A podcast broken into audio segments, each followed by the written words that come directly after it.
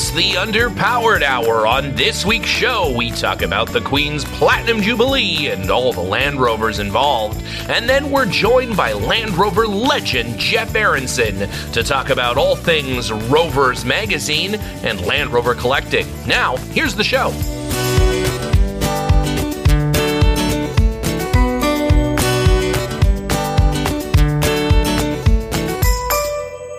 Welcome to the Underpowered Hour. I'm Stephen Barris, mild mannered television executive by day and Land Rover collector by night. You can find out more about my cars and what we're working on at thebarriscollection.com or check us out on Instagram at the Barris Collection. I'm joined, as always, by my good friend Ike Goss. Thank you to everyone joining us today. I'm the I'm the leaky hub seal to Stevens pre-lubricated sealed bearings. I'm the inadvertent lane change of podcasting. Ike Goss. I own and operate Pangolin 4x4 in Springfield, Oregon, where we live and breathe Land Rovers. Check us out online on Facebook, Instagram at Pangolin 4x4. Let's get started. All right, Ike. Well, this has been uh, uh, a, rousing uh, past week with uh, the uh, Wait, the Queen. Did you Her- say arousing? It has been an arou- arousing, a rousing, and arousing. Because I'll tell you what, nothing says arousing like uh, Queen Elizabeth's Queen. Platinum Jubilee celebration. Uh, I think uh, we can all agree on that. Certainly, growing up in Canada, we have a reverence for Her Majesty that uh, that rivals uh, our counterparts uh, i- back in uh, in Great Britain. So uh, it's been a big week, uh, a huge week for uh, Land Rovering and British cars uh, in uh, the UK as well. There was a great big uh, parade uh, over this uh, over this past weekend, uh, celebrating uh, Her Majesty, and we've got, uh, of course, uh, Nick Dimbleby on on location as he was there in the thick of it, taking amazing Land Rover photos. Michael Bishop was there, driving amazing old Land Rovers, and likely every other listener to the podcast was was there in in some respect. They had they rolled out Huey, uh, and they rolled out all the way to the new Defender 130. So like a whole, uh, basically nearly 75 years of Land Rovers uh, there. Well, I suppose because it's uh, 47, uh, there was a whole, uh, there was uh 75 years of Land Rovers uh, there. So pretty cool. It was neat. Yeah, my understanding is they led the parade of vehicles with the Land Rovers, and uh, it uh, was quite a lot of work to get them all uh, there and ready, and uh, you know, quite a bit of celebration uh, on uh, many of the Land Rover forums by a lot of the enthusiasts, you know, flying their Union Jacks and so forth. Being an American, I don't understand uh, the celebration of uh, royalty, uh, but uh, it's not for me to judge. Yeah, it was a yeah, it's a good time. Uh, it's it's like uh, a president; it just never changes, uh, sort of. And I Is I that know a there's good been- thing? Is that well, a good thing? there's been some presidents that would say it was, but uh, we'll leave that. That's an, that's another show entirely. You know, there was a uh, there was an F pace from. Uh, do you know? Do you know Nandi Bushell? Do you know who that uh, who that is? The uh, the kid drummer. She uh, like befriended Dave Grohl over the internet uh, during the uh, pandemic. Uh, apparently, she had a special edition uh, F pace. It was like a, a hybrid F pace that they had uh, rolled out for her. They had the Dang. Bond cars there. Michael Bishop brought a, a Land Rover that was all smashed up by a Bond movie, which is which is one of his favorite things. We saw that in person. Yeah, it was like did. in the Yeah. in the uh, on the uh, carousel. It was. Oh, I don't think at, they uh, brought that one. I think that one was too. They would brought the Defender. That was all. oh, they brought the defender. Yeah, I don't think yeah, that yeah. thing drives. I don't think. I think the Queen would have been like, "What the I hell is going drives. on there?" I'm pretty sure Maybe he said he drove Maybe it there. No, he did It drive. probably it. Yeah, it was just. Yeah, we should have taken that down to dinner. That uh, that would have been the right uh, move there. But yeah, no, a it was lot of super cool. cars that would snap like smashed in a Bond film that are like they don't fix them. I don't. Know. They don't fix them. No, well, once they're smashed, they're collectible. That's the thing. It's like a. Those are. I wish I had that smashes. job, Yeah, just right? making things more valuable by smashing them. I want that job. Well, there you go. Hey, I mean, podcast used could be uh, the new, you know, the new screen used. Yeah, You never know. At one point, the Freelander is going to be, you know, worth literally tens of dollars. I mean, just by tens of dollars. just by This is the. Freelander that burned down Steven's house. yeah, we don't park it inside for that reason. uh, but uh, but yeah, no. So it looked uh, pretty cool over there, and uh, yeah, lots of great. Uh, all of our favorite Instagram accounts were posting all kinds of great stuff. Uh, Mhm. Of course, like I said, the Dimbleby out there, uh, you know, getting these amazing uh, amazing photos as always. Not a And- photograph of a Land Rover if it wasn't taken by Nick Dimbleby. That's exactly right. That's exactly right. Well, speaking of, uh, it's not a Land Rover.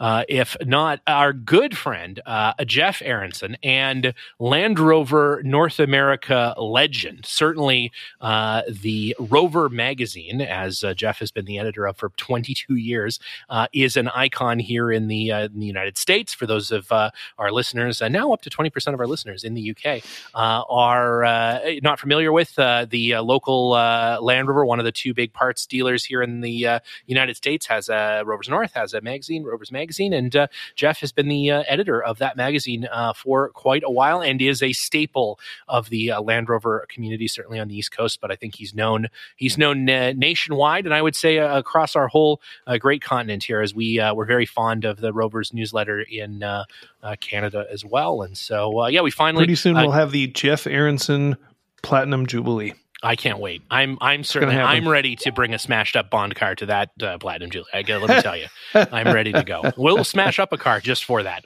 just for the event. So, uh, without further ado, let's get uh, let's get Jeff on the uh, show and uh, chat about uh, everything that he's been up to. I heard that that he he had just been called out to some sort of an emergency. So so hopefully he's back in time. We'll we'll try to get him on the in, into the podcast apparatus here. see if we we get a hold of him.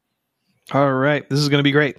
All right. And we're here with Jeff Aronson, world famous Land Rover journalist, uh, supplier of uh, parts uh, worldwide, or certainly across uh, North America at uh, Rovers North, and uh, life saving uh, EMS uh, there in your local township. So, uh, Jeff, welcome to the show. We are so incredibly glad to have you. Such a big fan of uh, of your work, of your body of work, and and yeah, thanks thanks for joining us. Well, thank you very much, Steve, for the invitation. It's really very generous of you, both in your commentary and to ask me to participate. Ike, it is great to see you. It's been a couple of years since uh, the Four by Five Festival when we first met. But I certainly want to yeah. tout the fact that my series Land Rovers uh, at times need to go right to the original source of Pangolin 4x4. So thank you. Well, I'm uh, glad to be able to help uh, help you. You know, you've uh, been uh, a pillar of the Land Rover community. And not only that, I hear you just uh, fought off a rabid dog to save an ailing person. So I there's very little that I could do to, to would compare to your exploits, but I'm super glad to be able to help keep your Land Rovers on the road anyway. Thank you very much. Yeah, if someone needs help uh, there in uh, in uh, Southern Oregon, uh, they make sure to say, make sure you don't send Ike. Anyone anyone else, especially don't please don't send Ike. Uh, we're in real trouble here. We we need we need someone to help. So Jeff, at that, uh, we you know we sort of start off with the this sort of obligatory why Land Rover of all the brands in the world. why is it that you have uh, chosen the green oval as your uh, brand of choice? Very good question. Uh, maybe a longer answer than anyone wants to listen to, but I need to go back to my childhood. My father was born and raised in Boston, served in the Merchant Marine both during World War II and afterwards. And that's where he met my British mom who um, mm. never fully explained exactly how she met a sailor in port. Uh, that's an unanswered story, right? yeah. She took left it to her grave. Yeah, left unsaid. I have yeah. no idea. Mm-hmm, mm-hmm. I just know what I see in the movies. Mm-hmm. So, at any rate, um, right. she was the only one to emigrate uh, to the U.S. at all. Uh, all of my cousins, when they were alive, aunts and uncles, were all in the U.K. And they couldn't mm-hmm. believe that she would actually do that. So they assumed she was horrifically homesick and therefore sent endless streams of packages with magazines, newspapers, etc. from home, many of which featured obviously British automobiles as their advertising. That's how I mm-hmm. really started an affection for British cars. On the opposite side of my family, on my father's side, anything smaller than a Buick was considered to be too compact. So I went to those extremes, but I fell hook, line, and sinker for Land Rovers as well as British sports cars. But the Land Rover was the key. And I kept trying to convince them that since Land Rover made a station wagon, that's what we should get instead of another large Buick station wagon. Um, I just there were elements of the vehicle, its shape, its design, its engineering. As I got to know more about them, I became more convinced that that would be for me. But I couldn't actually make that step, um, even though I lived and worked in Vermont at the University of Vermont for 17 years, mm-hmm. and Rovers North was in business. They're not mm-hmm. physically far apart at all. Um, it was not mm-hmm. a step I could take because I was convinced that I could make an MG or a Triumph an ideal winter car. And I trundled along with that for a long time. Finally, uh, to go yeah. to shorten the story, in 1991, I decided to leave an institutional world um, and mm-hmm. go off on my own and freelance myself to all the things that I could never do in an institutional setting, but that I could do if I was willing to live very carefully financially. And that's what prompted, of all things, the purchase of a Land Rover, because I knew that my mm-hmm. Triumph Spitfire was not going to be the car to get you to an assignment throughout northern New England in the wintertime. And I quickly became known by various uh, agencies that would hire me that I could at least get there and that I was the only one quite willing to drive in miserable weather.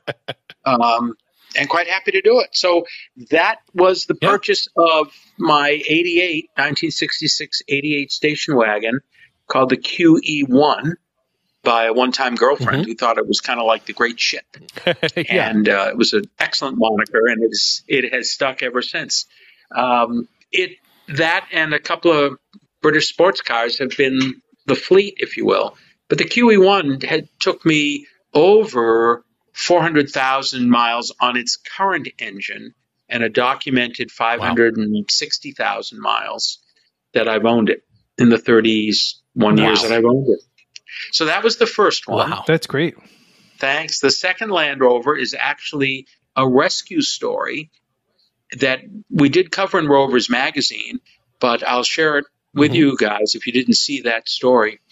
It's a 1967 uh, 109, Series 2A 109, um, owned by the gentleman, a gentleman, who actually helped start both the Mid Atlantic Rally in Virginia and the hmm. then Rover Owners Club of Richmond, which grew into the Rover Owners of Virginia.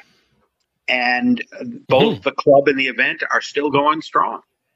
So this fellow Bill Rickman had bought his 109 in 1971 in North Carolina at an import mm-hmm. car dealer uh, near mm-hmm. the lakes regions in North the mountain and lakes regions in North Carolina. He uh, mm-hmm. he passed on. His wife and son were uncertain as to what they wanted to do with it. It had sat dormant for several years in his declining health.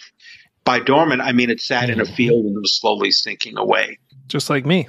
Yeah, just like Ike is sitting in a field, uh, slowly, uh, slowly deteriorating. That's uh, yeah. yeah. We'll have to rescue Ike then. So uh, yeah, one of the, these days. so the family agreed that Ralph Sarek of Sarek Auto Works and a couple of club members could at least take the vehicle out of the field to nearby mm-hmm. Richmond, where it at least would be in a paved parking lot. And then they could mm-hmm. decide what they would do. The car would be in better shape, if you will, whatever was left of it. And it really was quite a wreck. Uh, not damaged, but rusting, corroding. Every seal is gone, and so on. Motor seized. So, exactly what to do with it, they did not know. My entrance to the story is at the Mid Atlantic Rally of 2018, where upon stopping at Sarek Auto Work on my way back from the event so I could fly out of Richmond, I came across mm-hmm. in the back lot of Sarek Auto Works two blue, marine blue, uh, Series 109, Series 2A 109s, station wagons. One of them. And looked, you were looking. You were looking for a car at this time. No, no, I wasn't looking for anything. I was looking for a ride to the airport. Is what I was looking for. But but I saw. I mean, how often do you see two 109s at all? And how often are they the same color? Yeah. And more importantly, mm-hmm. One of them looked like it had just come out of, say, one like one of your restorations. That's not mine. Mm. one of them looked more like before. So there was a mm-hmm. before mm-hmm. and after moment. What Ralph explained was that the owners of the very, very beautiful repainted marine blue 109 station wagon had brought it back, mm-hmm. its right hand drive, had brought it back from Zambia, where they were stationed with the State Department. And they, lo- they drove it through mm. Africa and they loved it. They did not want to give it up, but they really wanted to modernize it. So, could it have a coil sprung disc brake chassis? Could it have a Rover V8? Could it be an automatic? Mm-hmm. And Ralph's answer was yes, if you know, we can do this if that's what you want. Mm-hmm. And mm-hmm. they said, well, you know, Ralph gave them an estimate, and they said, well, that's understandable, but wouldn't it be nice if we could sell the frame and drivetrain to somebody who was also looking to refurbish a 109? Mm-hmm. mm-hmm. So Ralph told me that story, and he, I took on that look of people who are watching infomercials to save puppies at night, late at night. And, you know, the puppy has big eyes and is just looking right at you with his muzzle. And all you want to do is go adopt it. Yeah. So Ralph knew he had a live one. and sure enough, sure enough, I left there saying, I've always wanted a 109. And it's true. I have always wanted a 109. I don't know why. Yeah. Mm-hmm. I, I don't have 10 friends. So, you know, who's going to ride in? I have no idea. Um, but uh, we struck a deal with the family that really wanted to see it refurbished, but wasn't going to do it itself. And struck a deal with the owners of the very beautiful 109. Uh, and in turn, mm-hmm. that 1976 engine, that Series 3 transmission and drivetrain mm-hmm. and frame were rolled under the 109 that I own, the one that you see in sometimes in the magazine. And yeah. that one. That one was painted at the factory in 1967 and hasn't been touched since. How awesome. Very awesome. Wow. Must have been hard to get that motor in there without touching it. I leave that to Sarah. So they did a beautiful job. And, oh, Nice. He put that in for you. That's cool. Yeah, yeah. They, he also, uh, you know, was able to put those two cars side by side and, you know, sort of uh, oh, look Ralph what you could have. Exactly what he had. This is he's a very intelligent, intuitive guy. He knew he had a sucker yep. the minute I walked over there, and I was, I think I was drooling over them is what it was. Yeah, so. yeah. And, well, how go. long? How long have you had this car? Uh, we finished it for the 2019 Mar, and I I drove it. So relatively recently. Relatively recently, exactly. I drove it home, mm-hmm. back here to Maine. Just got in it. I drove it to Mar, mm-hmm. 500 miles from Richmond, uh, back and forth, and then drove it home to Maine. Um, the line that you awesome. might appreciate, you know, the guys who. So I live on an island, live and work on an island off the coast of Maine called Vinalhaven, mm-hmm. and the mm-hmm. ferry people are used to seeing my vehicles, and they're somewhat unique in their eyes. And mm-hmm. when I drove up with the 109 Rickman, the 109, I named it in honor of the previous owner. Um, the, mm-hmm. the crew member who was loading me, guiding me onto the ferry, said, "Don't tell me you've bought this one." They're like these aren't these aren't seaworthy, uh, Jeff. You need to stop. Uh, yeah, you need to stop this. Uh, I don't understand. They didn't uh, believe they were roadworthy. I yeah, that's right. I think the you know that's it's great. Yeah. So it's a patina, wonderful vehicle. I love it. Yeah. In addition to the two Land Rovers that you have, you also have, I believe, a Triumph TR7, the Wedge. Is that correct? Yes, it is. Uh, I have three Land Rovers. I have a '97 Discovery that I also mm, rescued uh-huh. down in Maryland and brought home. So um, that uh-huh. one is named after Tony Gilroy, the man, former managing director of Land Rover. Yeah. Who under whose watch the Discovery was created. That's and, right. Yeah, that's right. There are many who argue that it was the Discovery that actually kept the company financially viable. Because it was a huge sales mm-hmm. success. Mm-hmm. It got them to the Freelander, which, as we know, has set the tone for the modern Land Rover. So, unfortunately, yeah, yeah. yeah. I, I yeah. say they. Well, I can I can speak uh, like John now. I can speak disparagingly of the Freelander because uh, we are, Ike and I, uh, uh, proud Freelander owners. Of course, the official underpowered hour company car is a, a 19. Or, I'm sorry, a 2004 G4 edition Freelander uh, that broke down in the first uh, 15 minutes of owning it. So it's yeah, we're part. I was not consulted on the purchase of that, nor have I seen or driven decision. this car. Executive decision. So I'm just forced. It's for, Freelander ownership has been forced upon me. Apparently, yeah, yeah, it's great. I think that's the reason he bought it. That is. Every so often, somebody working at headquarters in Land Rover, when I'm down there, will say, "Hey, look, we came across a stash of these. We know you would like them." Mm. So I now have what might be the largest collection of Freelander pins and pens. Ooh. So if I could send one to you, Steve, if you would like to adorn the vehicle with an official Land Rover Freelander oh my God. pin, I would uh, love that. Uh, we will. Uh, we are. Uh, we're changing the G4 sponsorship just a little uh, to more effectively uh, mirror the podcast. Uh, so we uh, we are, for instance, uh, going to have the fine people at Nando's sponsor the the car and a couple of other things. So we would be more than happy, honored, in fact, to to get some of your of your gear in there. You can always, you know, Rovers North is welcome to sponsor the Freelander, which what's with what I'm sure is forty thousand dollars of parts in the next couple of years that will likely run through that thing. So no problem.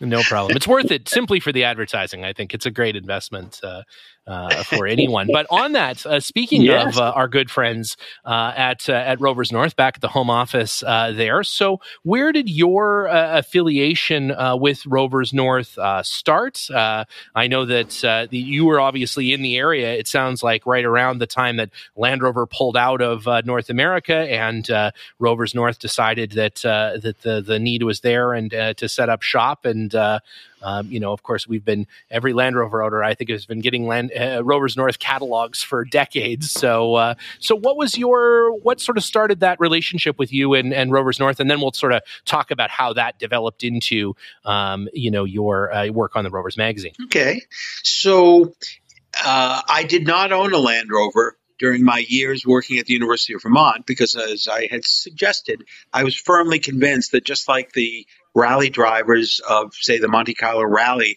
were able to make British sports cars zoom across snowy roads, that I could do that. Right. Um, people who did own Land Rovers, um, and in Burlington, Vermont, where the university is located, there were only two dealers in the whole state at the time for Land Rover. One of them was this fabulous right. Buick dealer. It was Buick and Land Rover, which mm. is hmm. the least likely mm. combination for the time. So, you know, these right. white belt, white shoe, Madras panted um, sales guys would also be the ones to contact about your Land Rover. So, and, and, so I did not at the time. It wasn't until 1991, as I said, that I actually got mine. But that being said, I knew of Rovers North because people would tell me at the university, why are you pushing an MG to try and get it to start in cold weather, a midget at that. Why don't you own a Land Rover like I do? And they had great stories and they had wonderful connections with Rovers North. So couldn't have been more mm-hmm. complimentary. Mm-hmm. And if you remember the last days of British Leyland uh, officially in the U.S., the Pats distribution was even worse than it was when they were healthy. so the fact that Rovers North could get parts was fabulous because I yeah. couldn't get parts or anything. Yeah. Um, but that being yeah. said, I immediately got there first back when they had a Pat's guide, and the newsletter was mm-hmm. literally mm-hmm. mimeographed. Remember mimeographs? yes. Yeah. so, uh, it, for your younger listeners, a mimeograph is a primitive form of printing, just a step up from yeah. Gutenberg's Bible. That's right. I think some of those are collectible now, Jeff. Some of those old uh, Rovers North uh, newsletters, uh, yeah. you know, they're definitely, uh, yeah, it's there's some neat stuff out there. Now, I, I know you guys are, are sort of have some of that stuff online. Is is is any of those really really old ones in the sort of digital archive, or or did that that start a little bit later? No, it started later. It, it, it's something that we that Thompson Smith, the creative director for Rovers North and the art director for the magazine, yeah. it's something he tries to do when mm-hmm. he has some extra time. We do have a pretty oh, good archive of them. So, um, yeah, and there were a few people ahead of me in terms of doing this. As a customer starting in yeah. 91, Ike, you'll appreciate this. I was the customer who called one day to say, I've just, uh, I'm having brake problems. So I just removed the rear drum on one side. And I want to know what grease should I apply to the drum to replace the grease that's there. yeah, yeah, that's uh, yeah, that's yeah. important. I'm firmly convinced that there's a whiteboard at Rovers North with a title printed on it. Stupid questions that Jeff has asked and I'm sure they just hide the board when I go. It's now there. a bronzed. Uh, I believe it's a bronzed. Uh, it's a bronzed uh, statue. Uh, the plaque underneath. Uh, it's, it's quite nice. Yeah, I think Eric's got it there in the back somewhere. It is a. Uh, yeah, I've I've I've heard of it. It's it's yeah. It's sort of like an Academy Award. But but no no of course. I think we've all we've all wondered that. How do these brakes work with all this grease in here? Well, it's, well they don't. That's yeah yeah exactly. No, so, it's, a, it's correction for the the steering pulling to one side, you've got to grease, grease the opposite side, side brake yeah, to make sure that Perfect. it stops straight. It's just nice and straight. Then no, no. Well, at least I wanted all. to have I wanted to have clean grease. I should get some points for just wanting to to change out the grease in the brake drum. But that started um, not wanting to defer maintenance. I mean, that's a, that's the hallmark of a good Land Rover owner. You know, yeah. So that started my regular phone calls back when that was the way you reach Rovers North. You called them. Uh, I called yeah. them from the road. Yeah. I was using my rover mm-hmm. upwards of 20 to 25,000 miles a year, in, not in commuting, but in driving all over northern New England for work. So I packed a toolbox, and over time, the engine that came with the vehicle, I bought it at 111,000 miles. By about 160, it was starting to uh, really bl- have a lot of blow by, such that I was mm-hmm. getting about 80 miles a quart of oil. yeah, it's pretty so substantial I, oil consumption. That was it's like a 200 TDI. so uh, I remember I was having that problem, and I knew they were, as you'll pardon the pun, underpowered, but I didn't think it was that bad. And um, yeah, yeah. then one day I'm in Peacham, Vermont, so in the east northeastern corner of Vermont, and I was doing a job there, and uh, suddenly the engine developed jingle bells. And when I called, Lanny mm. Clark was still with Rovers North at the time. And Lanny suggested mm-hmm. that I gently drive the car across the state. If the noise got worse, just pull over and have it towed to us. But you should bring it into the shop. We'll happily look at it. So they did, and that's where they found the broken piston rings. What mm-hmm. happened, though, was that that replacement of the piston rings helped things for a while, but it really needed a total refresh the engine needed. So it was maybe a year later, yeah, two years later. Yeah, that um, I decided to bite the bullet and I would buy a Rovers North rebuilt engine. Um, so I drove mm-hmm. over there um, and after receiving the bill, said to um, Mark Laterney, uh, "That's sort of all the money I have. I hope you need a writer for your newsletter." well, they did, and I had been a freelance writer for many yeah. years, so. Um, so they Have did. You been working off the bill for that engine for the last several decades. 20, 22 years. It's been indentured servitude. This is a big. Uh, it's a big violation. Some some major revelations coming out here, Jeff. That's uh, yeah. It's been. Uh, that's a one hell of an engine job. Jesus, Poor Jeff. Yeah. I mean, we'd probably only make you edit the podcast for like eleven years uh, tops. You know, like that's uh, yeah. I'm planning. On, I'm planning on burning the parchment that identifies that I'm no longer indentured to Rovers North within the next ten years. Right. So, uh, at any rate, uh, he did need a writer, and a year later, about 1995, the editor left, who was a, a, a, sales guide at Rovers North. He and his wife edited the newsletter. Mm-hmm. Left, and I asked Mark. I said, "I know I live in Maine. I know it's always been done at your shop, but is it possible for you to consider me doing this remotely?" He said, "We'll give it a try," and that it has yeah. been on that basis ever since. So I have been a 20 contractor. So you're still yeah, in yeah, probationary yeah. period. I'm still in the probationary period and servitude, right? With Rose. Yeah, almost out, almost out of that probationary period. Mark's gonna very soon here. I think he's going to make a decision, uh, pro or con. Uh, maybe I think it's looking good for you, though, Jeff. I think uh, I, I, you know, Steve. I'm going to uh, use for our vote, 100. percent Yeah. Thank you. Yeah, I will. So, if you need me to make a call, I'm happy to do it. Yeah. Excellent, excellent. So um, over the time with the newsletter, it just seemed like there was always way more content that we could be putting in. And to Rovers North's mm-hmm. full credit, uh, they have made the investment to first uh, take it out of a sort of 12 page or yeah 12 page newsletter and put it into a sort of mm-hmm. magazine mm-hmm. format. It grew to 48 pages mm-hmm. on newsprint for a few years and then grew into yep. the 96 page magazine about uh, 2000 or so, 2001. And I have, so I have been editing for fantastic. Rovers North since 1995.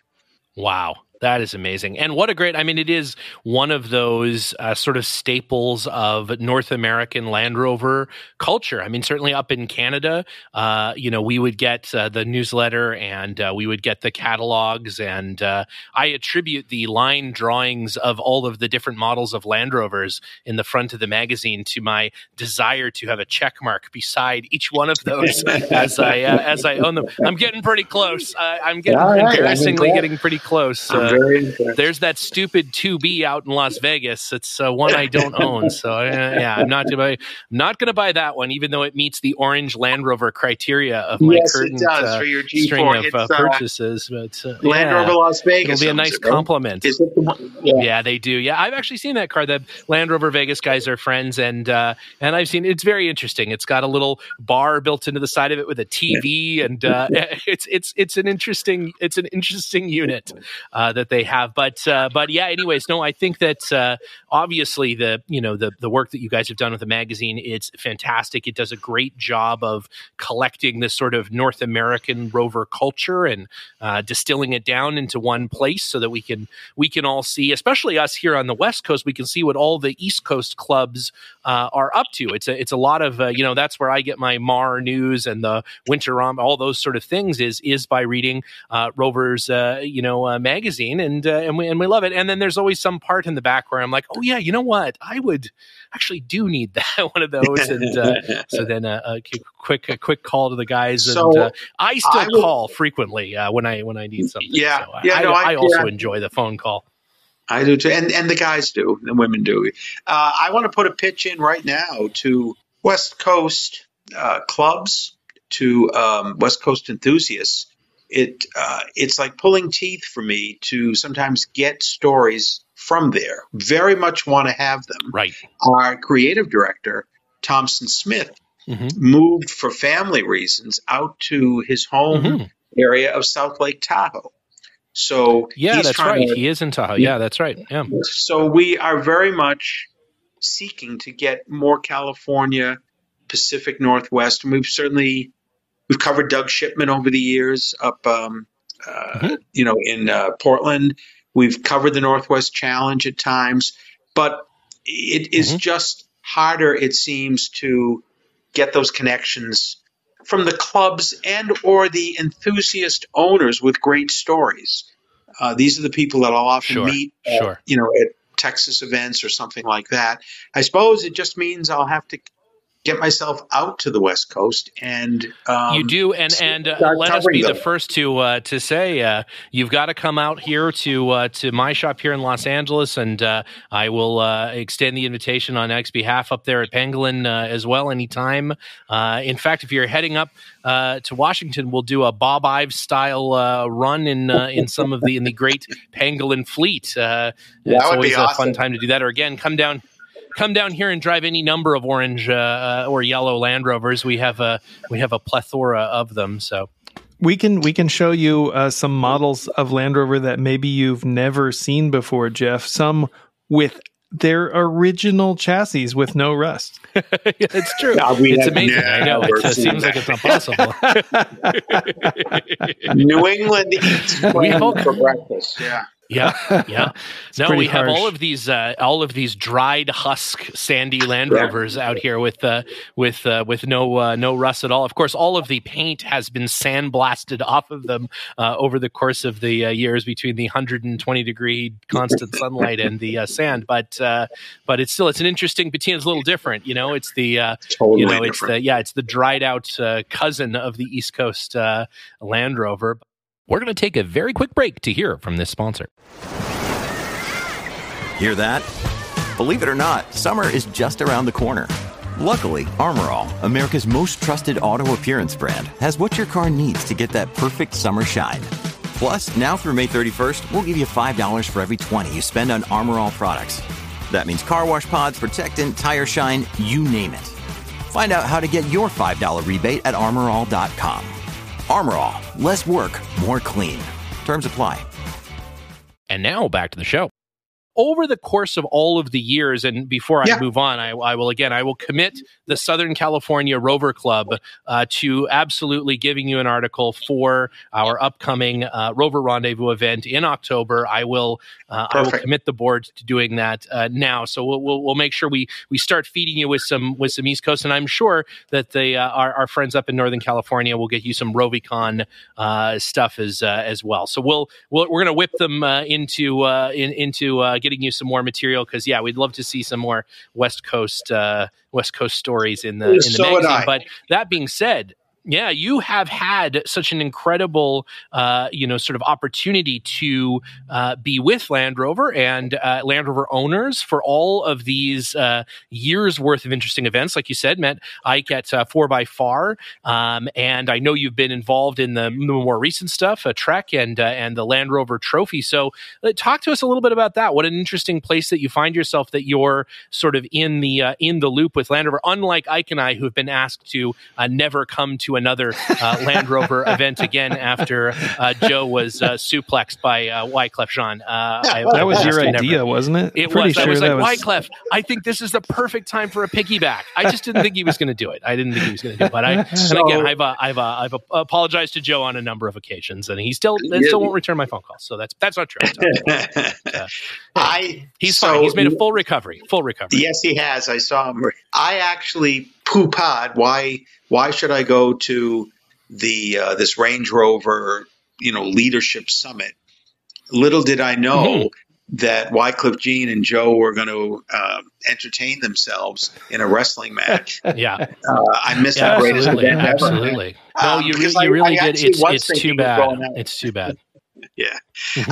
Um, so mm-hmm. the the interesting part of the corporate experience for me is to see the influence of clubs and enthusiast groups, formal or informal clubs, but groups that have finally convinced Land Rover that, at least to me, that yeah. Uh, if you want to market the vehicle to a wide audience, that audience needs to go beyond the spa and resort crowd. So it's right. the club events, it's the South Central Area Texas Ska Rally mm-hmm. uh, out in East Texas yep. every year. It's the Rover Owners of Virginia's Mid Atlantic Rally. It's mm-hmm. the Old North State and the Carolina Rover clubs that they do at the Uwharrie National Forest every year. Um, yep. It's the Maine winter romp. These events are getting 100, and, 100 to 150 Land Rovers, so 250 yep. to 300 people each time. And the more that we sent these magazine articles and copies to Jaguar Land Rover headquarters, I think the more they came to see, and particularly with the return of the Defender, that this would be a natural for them to reestablish that Defender name. Now, there's plenty yeah. of argument and um, some divisiveness, but plenty of argument over the new Defender yeah. and its relationship to the Heritage sure. Defender that we all love. But that Sure. being said, Sure. What what is your what is your opinion on that subject? So, I, my opinion is that as a single guy who is not, who thinks that a lap belt is a good safety measure, and it does not have to worry about uh, what significant others living through an accident, children living through an accident. My series Land Mhm. Rover is wonderful, but I've also driven the new ones on highways, uh, as I've driven my old one on the highways. And um, you need a vehicle to cope with today's highway and driving conditions and general driving conditions. Um, Yeah. I, you know, I should be able to receive some kind of phone call or verbal text message while I'm driving without having to pull over to the breakdown lane to look at my phone. Right. Right. Um, like you're riding go- a motorcycle. Yeah, right. And of course, motorcycles can do this now. So why shouldn't cars? Yeah. Yeah. So yeah, that's true. That's a good point. Yeah. And and the other side of this is the regulatory environment that Land Rover has to operate in. You know, I can decry all of the connectivity, all of the cameras, all of the lidar. I can decry it all I want, but you can't sell a new 1990s Defender anymore. I, I'm sorry, you can't sell it officially. You can have one refurbished, Mhm. restored, etc. But you Sure, can't bring sure, one into yeah. the marketplace. You just No. can't. No. Th- this is all true, but uh, you know, other manufacturers are working under the same constraints theoretically, and uh, one might argue that uh, you know, for example, the the Geländewagen looks more like a classic Geländewagen, Mhm. or um, you know, a But that's Jeep Wrangler maybe looks more like its predecessors than uh, the Land Rover Defender. What what are your thoughts on that? Well, it, it, so you've raised an interesting couple of examples. So my first thought on the on the G wagon, the Geländewagen, is Mhm. that it looks awful. It's square. I grant you that. Okay, But sure. in inside, Yeah. it is a Mercedes. Because sure. people who spend 120, 140,000 dollars on one do not want Yeah. to have a 1980s interior. So Yeah. you know, Yeah. so it yes, it looks fine from the outside, but that's just that's just pretend to me. Uh, it's every bit as complicated, Mm-hmm. every bit as electronically controlled as any new Mercedes is. And bless their hearts, but Mercedes Mhm. hasn't had a, a good run of of reliability in terms of their electronic systems and their software systems for a long Mhm. time. It's been many years now. Yeah. Uh, but yeah. so That's a good point. Yeah, they do. I, I suppose it's a really, it's actually a point that people don't make that often. That although they do look, uh, I would say both the the Ineos Grenadier Yes. and even Yep. to be to be totally honest, sort of the new the Jeep as well. Um, they do look much closer to their predecessors. The DNA line is a little closer, but from a from an engine management and from all of that sort of business, they're in many ways just as complicated or are are just as complicated as a modern car. Certainly And the the- Geländewagen with the totally LED dash and everything, it's, it's very complicated. It is, and and you know, a part of what the G wagon is a very very subsidiary um, production model for Mercedes. It, it as long as people will buy them, they'll. I mean, they farm them out. They're not even made in in uh, Germany. They're Right. made, yeah, elsewhere, Yeah. and which is fine.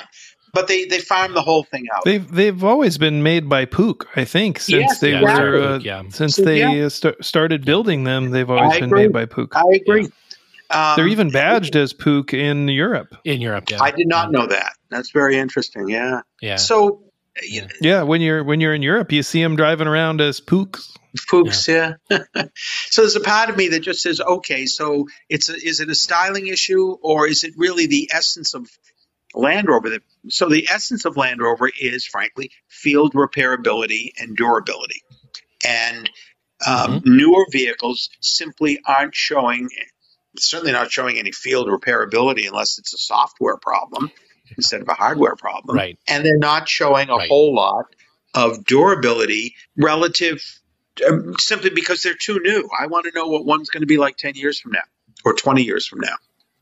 My Land Rover is a, you know, is a Yeah. 66 and a 67.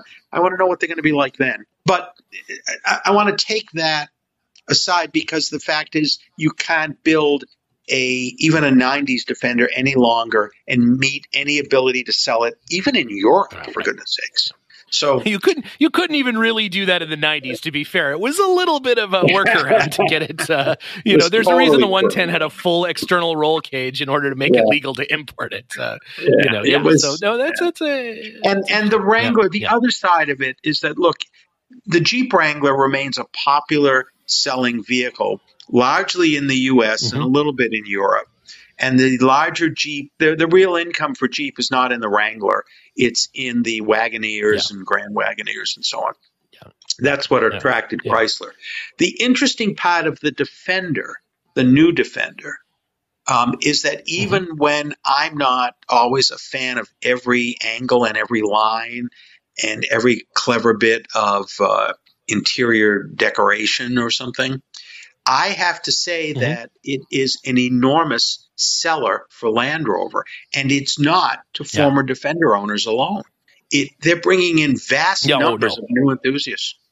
So yeah. something works when I, uh, when I talk to readers or I meet somebody who has a new Defender in their 20s and 30s uh, in age in that demographic. Mm-hmm. They love them. They adore them. Yeah. They think they're yeah. striking and they're stunning and they're so yeah. different than what they grew up with. Um, but this is a generation that believes that my discovery one is an old Land Rover because that's, that's what right. That's right. Well, I subscribe to the idea of just having one of every one of them, and then you don't have to uh, decide uh, from the 80 inch all the way to the new Defender. Um, I like them all for different reasons. You know, like yeah. uh, I oh, we're heading up to Overland Expo, which uh, yes, uh, yeah. has reminded me we have to plug we have to plug us going to Overland Expo. Um, that's a gold for idea. the Rebelle uh, Rally team and for Ike yes, and I. Maybe we'll try right. to do another live stream there. We'll have to we'll have to see, but 100 percent we're going to drive the new Defender and not the old Defender Defender. A, my old Defender only has two seats in it, so there would be nowhere for my daughter. Would have to go on the roof rack or something. Uh, and the new Defender has four seats in it. For so for no I other reason, your daughter always rode on the roof rack. Usually, she prefers to ride on the uh, roof rack if she can. Um, you know, she loves to uh, sit in the tire on the hood and uh, drive yeah. around that way, which is the peak of safety here at the Bears Collection. Uh, safety third. so, uh, but uh, but yeah, but uh, no, it's I you know I think it's interesting because I think the defender answers a question that's being asked today more than it answers a question that was being asked in the 1990s. And uh, you know there is a huge market for that. Obviously, I was talking to our good friend Jeremy Hart uh, as I do nearly yeah. weekly, and he was saying he just traded in his old defender old new defender for a new new defender. And uh, and said it, it's nearly two years if you're going to order a custom one from land yeah. rover. They're so popular in the uk you can't get them here. It's the same. It's at least eight months to get one here. Um, and so there's obviously you know huge huge orders for them. I think they're uh, they're a neat car. Again you know i, I uh, having to have every series car ever made i, I guess i had to have one. But um, you know they're just uh, you know again they're not to answer the question of the defender the classic defender. They're answering a different kind of question, and you know, not not everybody's not everybody's going to love that, and uh, and that's okay. There is the Grenadier if you essentially want, uh, you know, to not buy a Geländewagen and buy something that is probably as close to a Defender as you're reasonably going to uh, going to get. Uh, you know, uh, the the might have to get a Grenadier as well. It's kind of like another Defender. I don't know. Mm-hmm. You know, yes, it's body on frame. I have to tell you, when Ralph Spaeth was the CEO for Jaguar Land Rover, and uh, I was mm-hmm. given a list of questions that I was to ask him. So this was probably in 2017 or 18 at the New York Auto Show. Mm-hmm. I was given an interview with him, and the, among mm-hmm. the list of questions is uh, was. Um, can you tell me why you moved from a body on frame construction?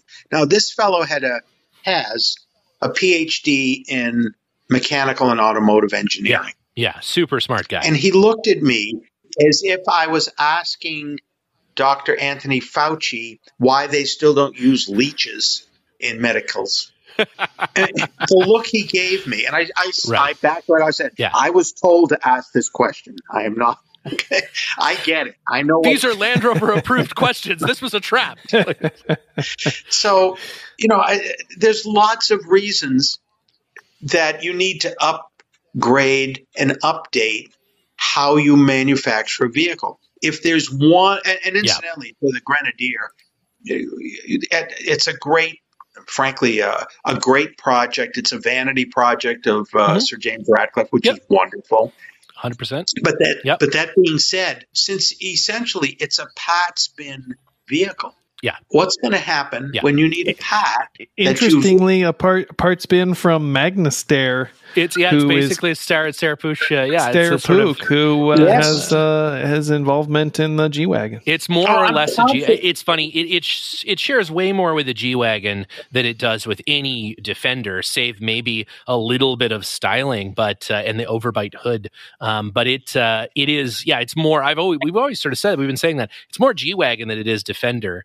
Um, but it looks like it's going to be a little bit more affordable uh, than the G wagon, and with its you know sharper image world radio uh, interior or, or, Cessna Cessna 388 internal, uh, you know, uh, 900 also the the Isuzu Trooper rear doors oh, yeah, are, I love uh, yeah, somewhat appealing. Again, all I want, all I want is a Jimny. You know, like that's it's it's a, everything else aside. If they would just sell Great me that car. damn car in this country, I would yeah. be I would be more than happy. But uh, yeah, you know. I I, I kind of wish that Land Rover had uh, kept with the utility market instead of going into the luxury SUV market. But the reality is, you know, their production capability in terms of numbers to make that a feasible thing, to make like a cost effective utility vehicle. It's like they don't they don't have that. And so they had to go the direction. They were forced to go that direction. If you think back to the series and early 9110s when they were certainly making pickups or quad cab 130s mm-hmm. and so on. But that was a time when there wasn't any real competition for the pickup. In other words, nobody else was really right. making pickups. Suddenly, whether it's right. Nissan, Toyota, etc., are starting to actually manufacture them in EU or at the time in in England, the Sunderland plant for Nissan yeah. produced. So now you have pickup trucks that are far more affordable in terms of purchase price. So some of the reason they had to abandon it was because there were finally alternatives. They weren't alternatives yeah. prior. Well, they also hadn't invested in the development of those vehicles, you know, uh, to bring them up to that modern standard.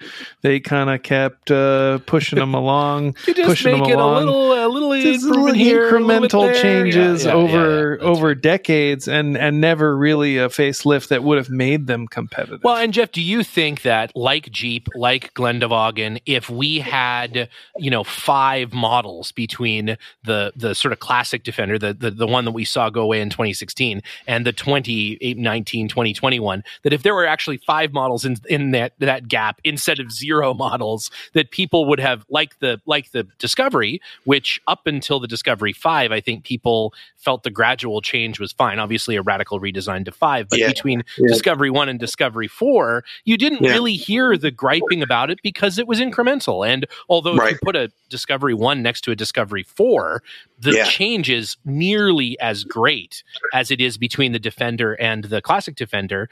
I think people just got used to it over time, right? And uh, you know, it's it's like anything. It's uh, it's when it when it happens gradually, you don't see it. Yeah, but so to offer some thoughts on the utility side just for a moment. The big utility mm-hmm. market for Land Rover was always the UK itself and the remnants mm-hmm. of the Commonwealth countries. Now, that's right. The, yeah. I mean, because because that's where the ingrained uh, attitude towards a, mm-hmm. a, utility vehicle was going to go Land Rover. But in the 1980s mm-hmm. and 90s, the commodity based economies in those countries, which needed the utility, those commodity based economies started to really uh, get troubled. And Land Rover's African market just dropped away. So that's where so many of yeah. them were winding up. If they weren't in the UK, they, that's where they were going. And the United mm-hmm. States had already instituted our famous chicken tax tariff. You remember that, right? Mm-hmm. So we mm-hmm. couldn't, you couldn't Absolutely. bring a pickup into the U.S at a competitive no. price. It was a twenty five percent. You still can't. You still can't. Yeah. Exactly. Subaru Subaru managed to evade it by putting two seats in the back.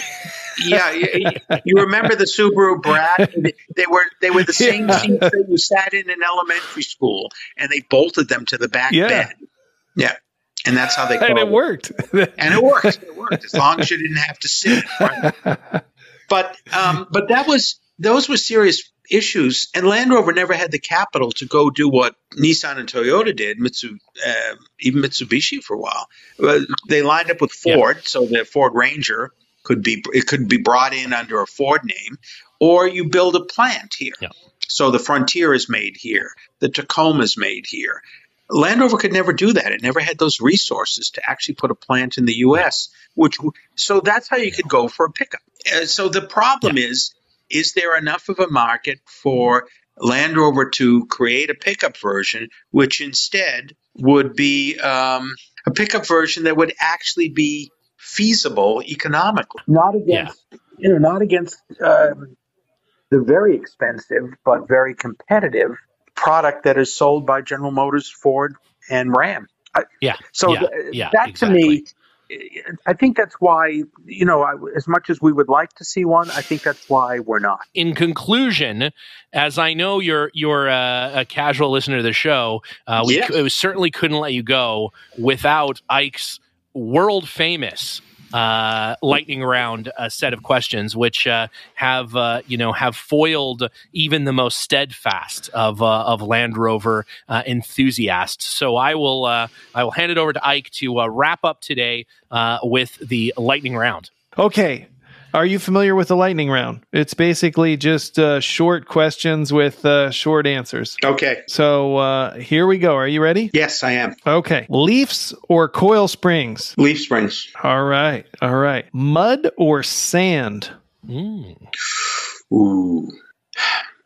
I'm going to say both damage. I'm going to have to. And this is for driving, not for eating. Yeah, no, I'm going to have to say sand. Sand. All right. All right. Sand, I, yeah, I would have expected mud being from New England, but. Uh, right. No, it's sand because mud is so damaging to the vehicles here. So my is, preference it sure is. is. Sand. Soft top or hard top? Ooh, I do both. Um, does hard top include both? Is a is a legitimate answer. Both is me. Yeah, I'm both. It I, kid. I take it off. I put the Both. safari top back on for the winter, and I run a soft top in the summer on the 88. Yep. That's that's very acceptable answer. Compass or GPS? Ooh. I live on an island with with occasional failure of cell service, so I have to go with compass. Mm. Compass. Right on. Gas or diesel? Oh, gas. Diesels are too complicated for me. and the best way to deal with gear oil in your underwear. Find a friend and say, "Hey, you've never removed this before." Find a friend. Perfect answer. Also, also great dating advice uh, from uh, Jeff uh, Aronson. There you go. So the same same rule applies. Well, Jeff, thank you six so out of much. six for Jeff. We really, really appreciate your time and uh, joining us uh, here. And uh, again, uh, we'd love to see you out here on uh, on the uh, the fairer coast, and uh, we'll take you for a, a Land Rover experience uh, to rival those of a, a piggyback ride uh, from Wyclef Jean. So certainly, anytime you find yourself on the West Coast, you have a home here with us. And again, thanks for coming on, and and let's let's do this again sometime soon because I feel like we've just very, very, very lightly scratched the surface of the of the Aaron and uh, salon of, uh, of stories. Thanks again, Jeff. Thank you very much for the honor of being on the show. I really appreciate it. Keep up the great work. And yes, I would love to do this again. Thank you. Grand. All right. All right. Cheers for now. Have a great night. All right. You too. Thanks to both of you. You guys take care. All right. Well, again, I mean, I don't think there is a there's not enough time uh, to get all of the amazing stories that Jeff has. He is another such episode. A, uh, another episode for sure, uh, without yeah. question. Such a such a fun guy to talk to, uh, full of so many fantastic uh, stories, uh, and it has just been you know around the Land Rover community for for such a good amount of time that yeah, he's he's chocked full of them. So again, hopefully we'll have Jeff out here at some point in the future, and we'll take him for a ride in in the undisputed uh, king of Land Rovers. The one uh, of these days, I'm going to learn how to read, and I'll be able to read his articles. It's yeah, gonna it's going to be great. I mean, we're working on it. You're getting there. You know, I mean, some real, uh, you know, part numbers no problem. It's just uh, the the I don't I don't read uh, fiction. I only read parts books. So uh, yeah. So uh, speaking of uh, only reading uh, parts books, uh, we, uh, you, myself, uh, the wonderful Jenna, and Eliza will be at uh, Overland Expo uh, the Pacific Northwest edition uh, up in uh, Bend, uh, Oregon, uh, in the second weekend in July. And so, if you coming happen, up real uh, soon. yeah, yeah, if you happen to be there and uh, you would like to uh, hang out, we will have stickers, we will have all kinds of stuff, and we are going to try to record a fireside episode or something. Maybe we'll do a live stream. we're really in the early stages of planning, but we'll Stephen will together. be making his world famous cinnamon scones. Yeah, absolutely. Fireside cinnamon uh, scones. Uh, they're going to be uh, they're going to be delicious, yeah. and uh, you know we're uh, piping hot family rep- recipe, hundred yeah, percent from scratch, homemade. Stephen yeah. will have them there, no. so come on down and see us. no problem. It's going to be great. We're going to have uh, bottles of peri peri sauce to give away uh, from our uh, official. Uh, we aren't going to bring the Freelander up because a there's no way it makes that journey, um, but we will have another orange uh, Land Rover there, and we'll have a number of different cars from the from the Pangolin stable. I'm sure sure. And uh, yeah, we will have a booth. Stephen will be having. He will be bringing his tools. If you have a problem with your vehicle, yeah. he will fix it on site. Yeah, yeah. just bring it by. uh, you know, drive it right through the middle of the show there, and uh, park it up. We're going to do whatever you need. Welding. Uh, do you need something a bumper fabricated? We're going to do. It's going to be like that. Uh, it's going to be like a Discovery Auto Improvement show. Uh, it's going to be like the Property Brothers, but with your Land Rover. That's what. that's what we great. have planned. Yeah, it's going to be great. So looking forward forward to that. Uh, as always, uh, feel free to uh, check out the Instagram, the Facebook, all of those sort of things. Head on over to the underpoweredhour.com and get yourself a uh, t-shirt. We are restocking the yellow uh, Series 1 uh, t-shirts as they are. They're so popular that we sold out very, very quickly. Dan over in the UK has also almost sold out of those shirts. So if you're interested in getting them, you know, you should pop on early and we'll, we'll let everybody know on Instagram when we have have shirts available again here. Give us a couple weeks to restock those popular sizes. However, if you want a uh, 2X, uh, an XL, a 3X, we have lots of those still. So uh, feel free to grab. And I would say, you know, they fit a little small. Just I'm just saying, you might actually want an XL. So you know, if you're in the market, you know, go ahead and get that. Uh, also, stickers and uh, and everything else uh, available there. So uh, please uh, feel free to uh, check that out. And as always, Tuesday coming up tomorrow, another tip top tarp tip, which have been meted, met with rave reviews. We've got more than a couple of inquiries on tarp pants, which currently we have no plans on productizing tarp pants. Um, but you know, due to it popular demand, we are going to post the making of tarp pants as I did shoot. I did shoot Jenna creating the tarp oh, pants. No. So we're gonna, yeah, we're gonna put a little a reel together there, uh, zip tying Ike into them, and uh, so look uh, look forward to that on an upcoming uh, tarp tip episode. Uh, and if you are not following uh, Jenna and Liza at Overland Her as they prep for the Rebelle Rally, why not? It's much better content than this, and you know they they're posting all kinds of new stuff there as they get ready for the race in October, and we're gonna have them on the show again here pretty soon to talk about their prep. And they will also be at Overland Expo uh, Pacific Northwest. So if you uh, want to find out more about the Rebelle Rally or what the Rebelle Rally or what they're doing with uh, prepping the Defender or prepping themselves or prepping Ike and I for uh, them being away for that long, I'm going to be very, very sad. Signing so, autographs yeah, they're they'll be signing autographs. Uh, we will be facilitating this their signing of autograph, holding things for them. You know, uh, getting them new sharpies as sharpies run out of ink uh, from uh, autographing. You know, whatever we can do. We will have a tattoo gun on site. Yeah, yeah, I will only do chest tattoos though. That's my uh, that's that's the thing. Meaning that I will have you sign my chest. So uh, any any any anyone listening to the show interested, uh, please feel free. Come on up. Uh, I'll come on it, down uh, to the underpowered hour and give Stephen a chest tattoo. That's exactly right. That's right. Uh, we'll make you a bumper and you can give me a chest tattoo. Anything for more Instagram followers. We will literally. We are the jackass of of podcasting. So no no problems there. Well, I unfortunately because of of all the chest tattooing uh, conversation, we have uh, once again run out of time uh, for our official Peri Peri sponsor, uh, Nando's, to uh, to have your review officially entered into the record. but we hope to make time for that in the future. As always, it has been a pleasure, and we'll talk to you next week. All right, you're a gentleman and a scholar. I'm looking forward to it.